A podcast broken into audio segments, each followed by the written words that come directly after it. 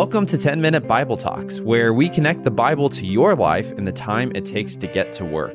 I'm Patrick Miller. And I'm Keith Simon. So we're here in the morning of September 10th, and Patrick is decked out in Chiefs gear. He looks like a guy who just jumped on the bandwagon. We have a brand new Chiefs shirt that looks like he purchased it at Schnucks. I love that you're calling this a brand new Chiefs shirt. I've owned this shirt for about 6 years now. And he has his Chiefs hat on. I mean, he is just all decked out, excited for opening game of the 2020 season. I bought this hat at Arrowhead Stadium, the last game I went to. I got seats in a suite. I don't even know how that happened. It was not like the really fancy suite. It was like kind of the lowest level suite, but when I was there, I got a hat just to commemorate my suite. My guess is you were over by the buffet most of the game, but maybe not. So, is that a fat joke or is that just a I don't care about football joke? I don't know. Yeah, let the people determine. You pray about it and we'll figure it out. So I'm wondering, do you think God is sovereign over whether the Chiefs will win tonight's game? Ooh. Well, you know, Keith, I do believe in God's sovereignty. I do think that he is sovereign over a win or a loss, whether that makes me happy or sad. Well, we're asking that question because we're going to talk about God's sovereignty today. How does sovereignty fit in with human freedom, or maybe better put, human responsibility?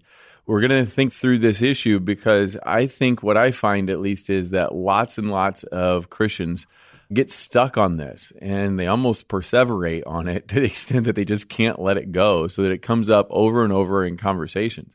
And it's a really important biblical doctrine. It's also one that's really practical to our life. So let me take it out of football and ask it a different way, just to kind of make sure you feel the tension. I once watched a newscast about a tornado that went through a small southern town, and the pastor was standing in front of his congregation after the tornado had come through. Now, you have to understand the picture here. The church was devastated. All that was left with the building was a slab of concrete. So they're sitting out there on folding chairs. And the pastor said to his congregation, God didn't have anything to do with this. These were just strong winds. Now, what do you think about that? Did God have something to do with that tornado? Why did the pastor tell his congregation that God didn't have anything to do with it? If you're a pastor, you get asked questions about God's sovereignty, it feels like, all the time. And sometimes it's philosophical questions. How can a good God allow evil? We look at our world right now and we see a world struck by a pandemic, and people say, well, is God sovereign over a pandemic? But you often also get asked these questions in those kinds of circumstances, when someone loses a child, when someone is battling with what appears to be terminal cancer. You get asked, is God sovereign over this? Is he in charge of this? And the philosophical questions, those are far easier to answer. The far harder questions is when you're in the middle of someone's life and they're having something awful, something terrible happen. And they're just wrestling with the question, is God in control of this, or is this out of his control? And I think what we're really asking is, we're saying, how does it fit together? Because I know that God is good, and yet I know what's happening in the world or is happening in my life is bad. It's not what God would want. And so how do I square that circle? How do I put these two things, which seem so incongruous, together? It's a question I think all of us have asked at some point. Job, he was someone who faced terrible pain, terrible suffering. He lost his children, he lost his wealth, he lost his health, his marriage fell into shambles. And in Job 42:1, we read this. He says this to God, I know that you can do anything and no one can stop you. And so here's Job in that exact same kind of life circumstance, looking to God and saying, at the end of the day, God, I know that no one can call the shots here except for you. So whether it's struggles with the problem of evil in our world, or whether it's just trying to figure out, is God sovereign over me finding a job? Is God sovereign over me finding a spouse? Is God sovereign over the details of my life? People like to make this sound ridiculous by saying, does God even pick out the socks I wear today? How exhaustive is God's sovereignty? Check out my socks. Oh, Chief socks, bandwagon Patrick. These socks are maybe a few years old now. I feel like I have to justify the age of my clothing. I'm sorry, I just got us way off track, but you said socks, and I couldn't help but talk about my Chiefs socks. I do believe God chose my socks this morning, for the record. Let me see if I can rebound here. So God's sovereignty is, like Patrick read from Job, his power to do anything that he wants. Theologians use the word providence sometimes to talk about God's wise application of that power. In other words, power in and of itself is not necessarily good news, but the wise and loving application of it is. So the Heidelberg Catechism, which was written in the 1500s, asked this question: what do you understand by the providence of God? And here's the answer. I really wish I had it memorized. It says, providence is the almighty and ever-present power of God, by which he upholds, as with his hand, heaven and earth and all creatures, and so rules them that leaf and blade, rain and drought, fruitful and lean years, food and drink, health and sickness, prosperity and poverty, all things, in fact, come to us, not by chance, but from his fatherly hand. That's good news for us, isn't it? That everything in our life, every circumstance we'll face, every difficulty that comes our way, whatever it is, it all comes from God's loving, wise, fatherly hand. But it still leaves us with the question, how does this fit with us having freedom, responsibility? Does this make sense? It might be good news, but does it make sense? So one thing that I think is really valuable to do is just ask, does the Bible actually teach God's sovereignty? This seems to be a debate in some Christian circles, whether or not this is a clear teaching of God's word. And so we want to take some time to just look at what the Bible says about God's sovereignty, his providence, his wise care for all of creation. And let's start here. I mean, you started with the story of a tornado. Is God actually sovereign over the natural world? Matthew 5:45 says this: he causes the sun to rise on the evil and the good, and he sends rain on the righteous and the unrighteous. Did you catch it there? Who's making the sun rise and the sun set? Who's sending the rains? Well, it's God. He's the one who does it. Matthew 10:29 says, are not two sparrows sold for a penny? Yet not one of them will fall to the ground outside of your Father's will. We might think that birds living and dying, that's just too small. You know, God cares about a lot of things, but he's not worried about a sparrow. And yet here is Jesus teaching that not even one sparrow falls to the ground apart from God's will. This tells us that clearly God is in control of the natural world. His power upholds it and his power guides it.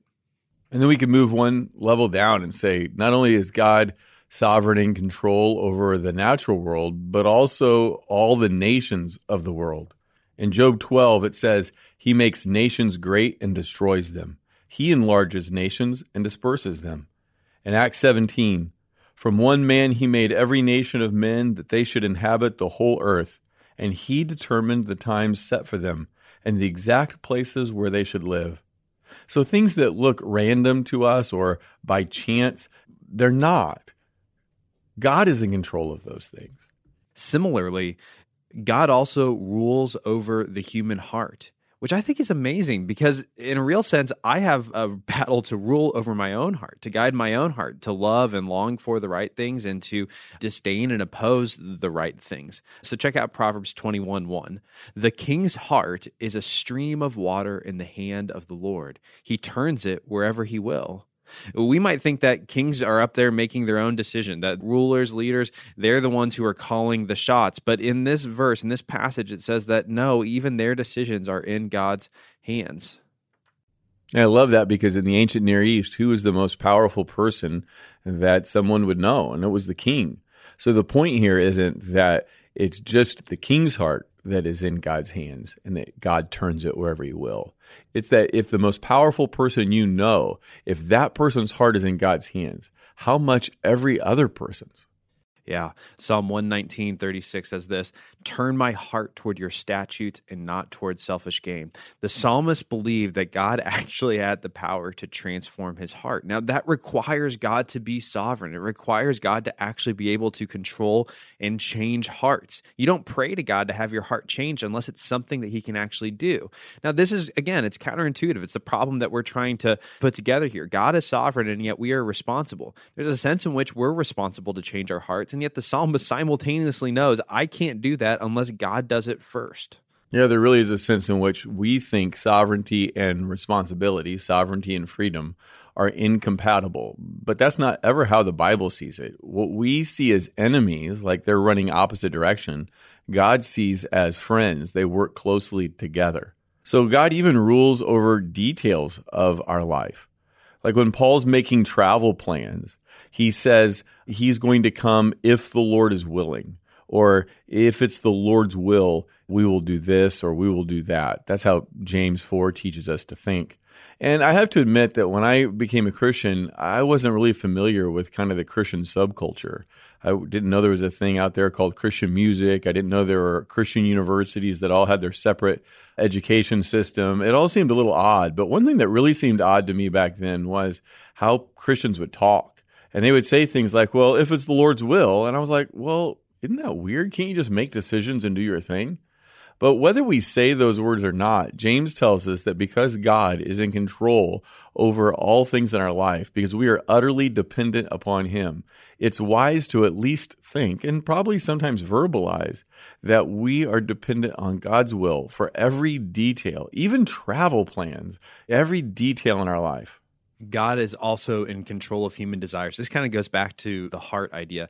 And again, I find this interesting because today, there was probably a time 50 years ago when most people thought that your desire was up to you, that you desired whatever you wanted to desire. It was a choice. These days, we flip that all the way around, and we say that if someone desires something, that's just the way they are. We shouldn't inhibit their desires. We should do nothing about their desires. Well, I hate to break it to you. God apparently is invested in actually inhibiting people's desires. He is invested in changing what people long for. And so it's a good thing to ask God to change your heart. Check out Genesis 20. This is a fascinating little story. Well, I should say fascinating. It's really a sad story where Abraham, for the second time, gives his wife away to a foreign ruler under the guise of being his sister. And this foreign ruler doesn't sleep with the woman, and he's praying to God and saying, please, God, forgive me. I didn't know that what I was doing was wrong. I didn't know that she was his wife. And check out what God says to him in response in a dream. He says, yes, I know that you did this with a clear conscience, and so I kept you from sinning against me. That is why I did not let you touch her. So he's saying, I protected you in your desires from having sex with Abraham's wife.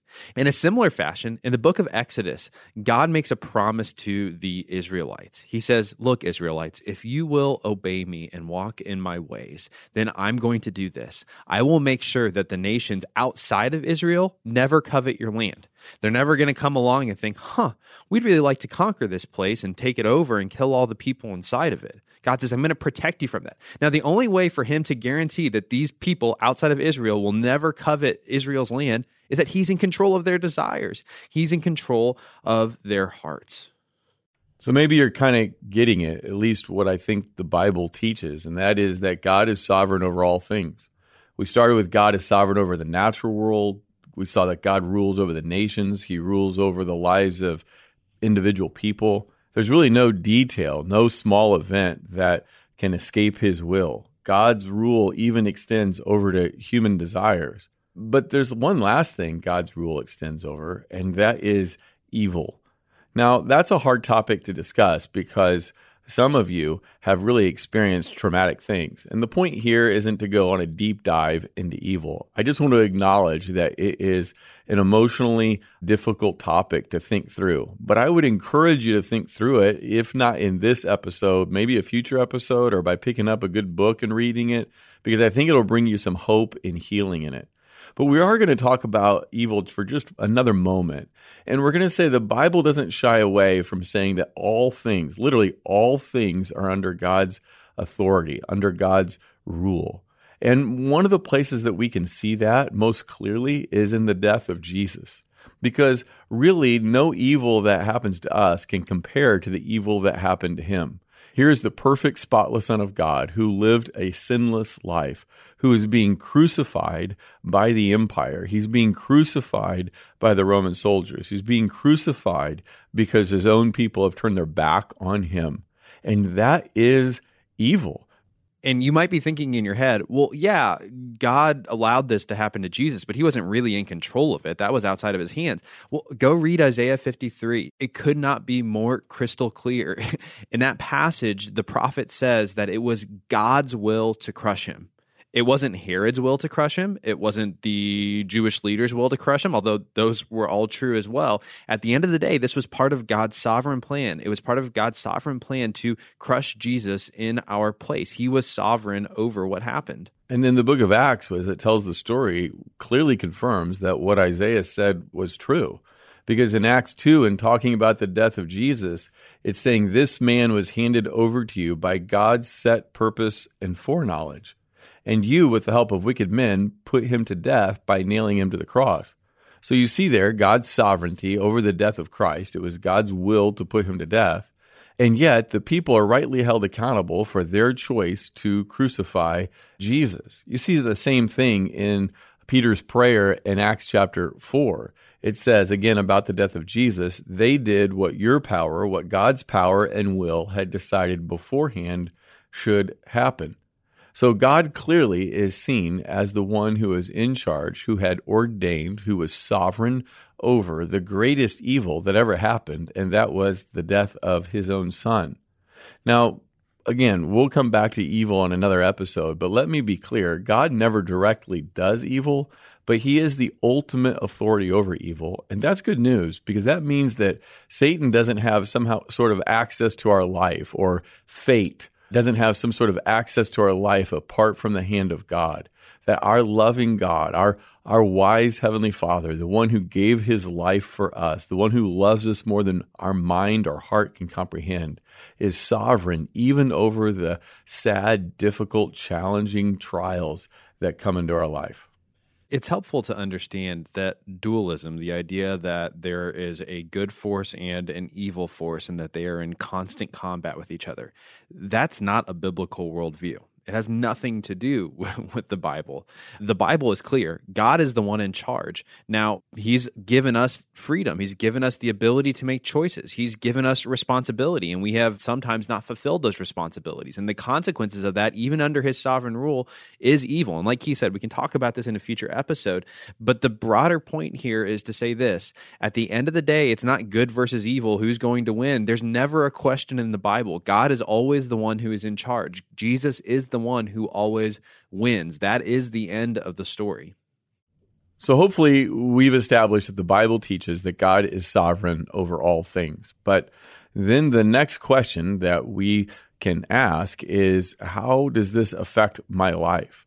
For example, how should this affect my prayer life? Why pray if God is sovereign and everything's going to turn out according to his will anyway? In order to answer that, let's just take a step back. And let me ask you this. Do you believe that God knows when you'll die? And I think just about every Christian out there would go, well, yeah, sure, of course he does. For example, in Psalm 139:16, it says, "Your eyes saw my unformed body. All the days ordained for me were written in your book before one of them came to be." So clearly, God knows when we will die. All right, so then why do you wear your seatbelt? Or take medicine, go to the doctor, look both ways before crossing the street? Why do you do any of those kinds of things? Well, because you intuitively, instinctively know that those are the means that God uses to keep you alive. But on the last day, the day that he has written in his book, according to Psalm 139, the day that your life will come to an end, you know that no seatbelt, no doctor, no medicine will possibly save you at that point. So what's the point? Well, you believe that God uses means to keep you alive, and that those means, those things that are part of your responsibility of wise decisions to make, don't negate his sovereignty over you. So the exact same thing applies to prayer, doesn't it? Why pray when God is sovereign? Well, prayer is part of God's means of bringing about the things over which he is sovereign. I think another good example is sharing your faith. You know, what some people will tell me is they'll say, well, if you believe in a sovereign God, why in the world would you go out and announce the gospel to people? And I want to say there's some fairness to that critique. There's actually a history of Christians refusing to send out missionaries to reach people for this exact reason. They say, well, God's sovereign, so he'll get around to it in his own time. And they don't understand the very thing that Keith is saying, that God's means of bringing about his sovereign plan of rescuing people and saving people is sending missionaries out into the world to announce the good news. But here's the counter argument. If you want to say, look, if God is sovereign, I'm not going to pray for him to save people. Well, I might say to you, well, why do you pray for God to save anyone? Because if God isn't sovereign over the human heart, you're asking the wrong guy. Apparently, you need to go to that person and convince them because God isn't really the one who's in charge. So let's step back for just a second and go through this piece by piece and just think through this one particular question. If God is sovereign over who becomes a Christian, then why do anything? Why suffer? Why share your faith? Why pray? Why do anything? Because God's going to take care of it all in the end. And what I can tell you is that if that's your approach, it runs counter to the Bible. It runs counter to how the Apostle Paul thought. So we could say, all right, if God is sovereign, then why go through great trials, great difficulty to take the gospel to whether it's my neighbor or someone around the world? Well, the Apostle Paul thought that God's sovereignty over people's salvation is part of what motivated him to go through hardship and difficulty and suffering. In 2 Timothy 2:10, he says, "Therefore I endure everything for the sake of the elect, for the sake of those that God has chosen, that God has died for. I endure everything for their sake, that they too may obtain the salvation that is in Christ Jesus with eternal glory." So why does Paul suffer the way he did? And, you know, if you've read anything about Paul's life, you know he was shipwrecked and stoned and beaten and went without food, and his friends turned away from him. When he's talking about suffering, he knows what he's talking about. Why did he do that? Well, because he believed that God was sovereign over salvation and that God would use his suffering to bring people to faith in Christ. God's sovereignty also caused Paul to stay the course. I mean, how do you keep going year after year after year? Paul had good years. Paul had bad years. Paul had years where people that he spent lots of time with, teaching them to follow Jesus, they turned away. He, like Keith said, had terrible suffering. What kept him going? Well, check out Acts 8, verses 9 to 11. One night, the Lord spoke to Paul in a vision. "Do not be afraid. Keep on speaking. Do not be silent, for I am with you, and no one is going to attack and harm you, because I have many people in this city." So Paul stayed for a year and a half teaching them the word of God. So God comes to Paul and he says, "Hey, keep on going, man, and here's why. I've got all kinds of people that I've already elected, I've already chosen who are in this city. So you got to keep going." Now, if Paul was one of the people that we seem to be imagining here, he'd say, "Oh, God already chose a bunch of people in this city? I guess it's time for me to move on to a different city if he's already chosen all of these people." But the exact opposite happens. Paul says, God's chosen people in this city? That's what's going to motivate me to get up every single morning and keep proclaiming the gospel to them, because I know that God's going to come through, because I know that God is going to produce fruit and results. And then that takes us back to prayer. One way to think about this is to say, well, since God is sovereign over people's salvation, then I don't really need to pray for them. But again, that's not how Paul thought. In 2 Thessalonians chapter 2, he talks about how God chose them to be saved. Because again, God's sovereign over whether anyone becomes a Christian. But just a few verses later, at the very first verse of 2 Thessalonians chapter 3, he says, "Finally, brothers, pray for us that the message of the Lord may spread rapidly and be honored." So here he says to them, hey, God chooses all that come to faith, and you should be praying that God would bring people to faith.